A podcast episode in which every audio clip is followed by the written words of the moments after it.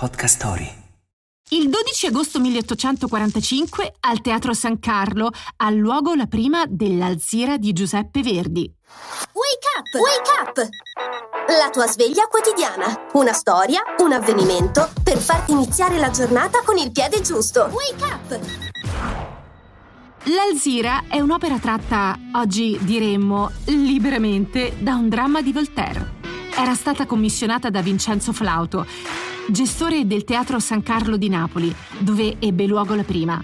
La storia è ambientata nel Perù del 1500 e racconta di Zamoro, capo di una tribù peruviana che si oppone all'oppressione spagnola e del suo amore per la bella Alzira. Una tragedia in tre atti che, tuttavia, fu lei stessa un po' una tragedia.